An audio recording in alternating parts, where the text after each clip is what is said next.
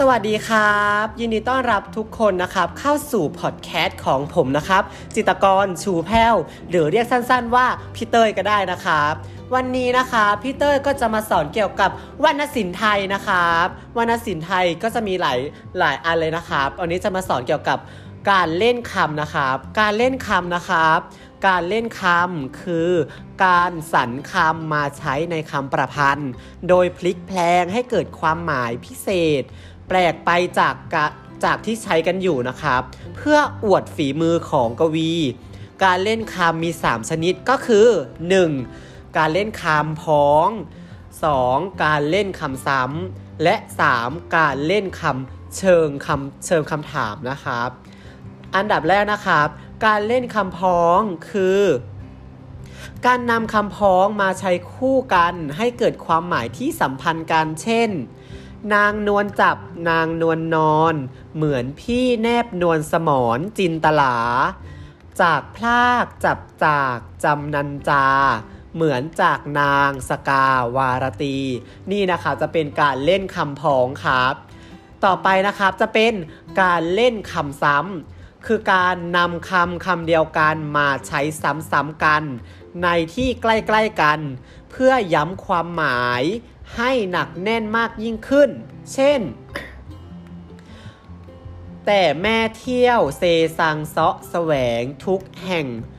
ห้องหินเวท ทั่วประเทศทุกราวป่า สุดสายในนาที่แม่จะตามไปเลงแล สุดโสดแล้วที่แม่จะซับซาบฟังสำเนียง สุดสุดเสียงที่แม่จะร่ำเรียงพิไรร้อง สุดฝีเท้าที่แม่จะเยื้องยองยกย่างลงเหยียบดิน ก็สุดสิ้น สุดปัญญา สุดหาสุดค้น เห็นสุดคิด อันนี้นะครับก็จะเป็นการเล่นคำซ้ำนะครับ ต่อไปนะครับจะเป็นการเล่นคำเชิงถาม คือการเรียงร้อยถ้อยคำให้เป็นประโยคเชิงถาม แต่เจตนาที่แท้จริงไม่ได้ถาม ไม่ต้องการคำตอบ แต่มีไว้เพื่อเน้นให้ข้อความนั้นมีน้ำหนักดึงดูดความสนใจชวนให้ผู้อ่านติดตาม เรียกอีกอย่างว่าเป็นการใช้คำถามเชิงวรรณศิลป์เช่น ยังมีได้ทดแทนสนองคุณ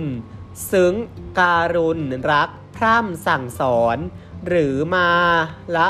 ลูกไว้ให้อาวร หนีไปอมรเมืองฟ้า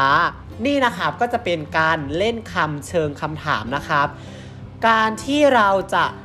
แต่งกวีได้นะครับ เราก็จะต้องรู้เกี่ยวกับวรรณศิลป์รู้เกี่ยวกับการแต่งคำประพันธ์นะครับ นี่แหละครับก็จะเป็นการเล่นคำนะครับสำหรับวันนี้ พี่เต้ยก็ขอตัวลาไปก่อนแล้วนะครับ สวัสดีครับ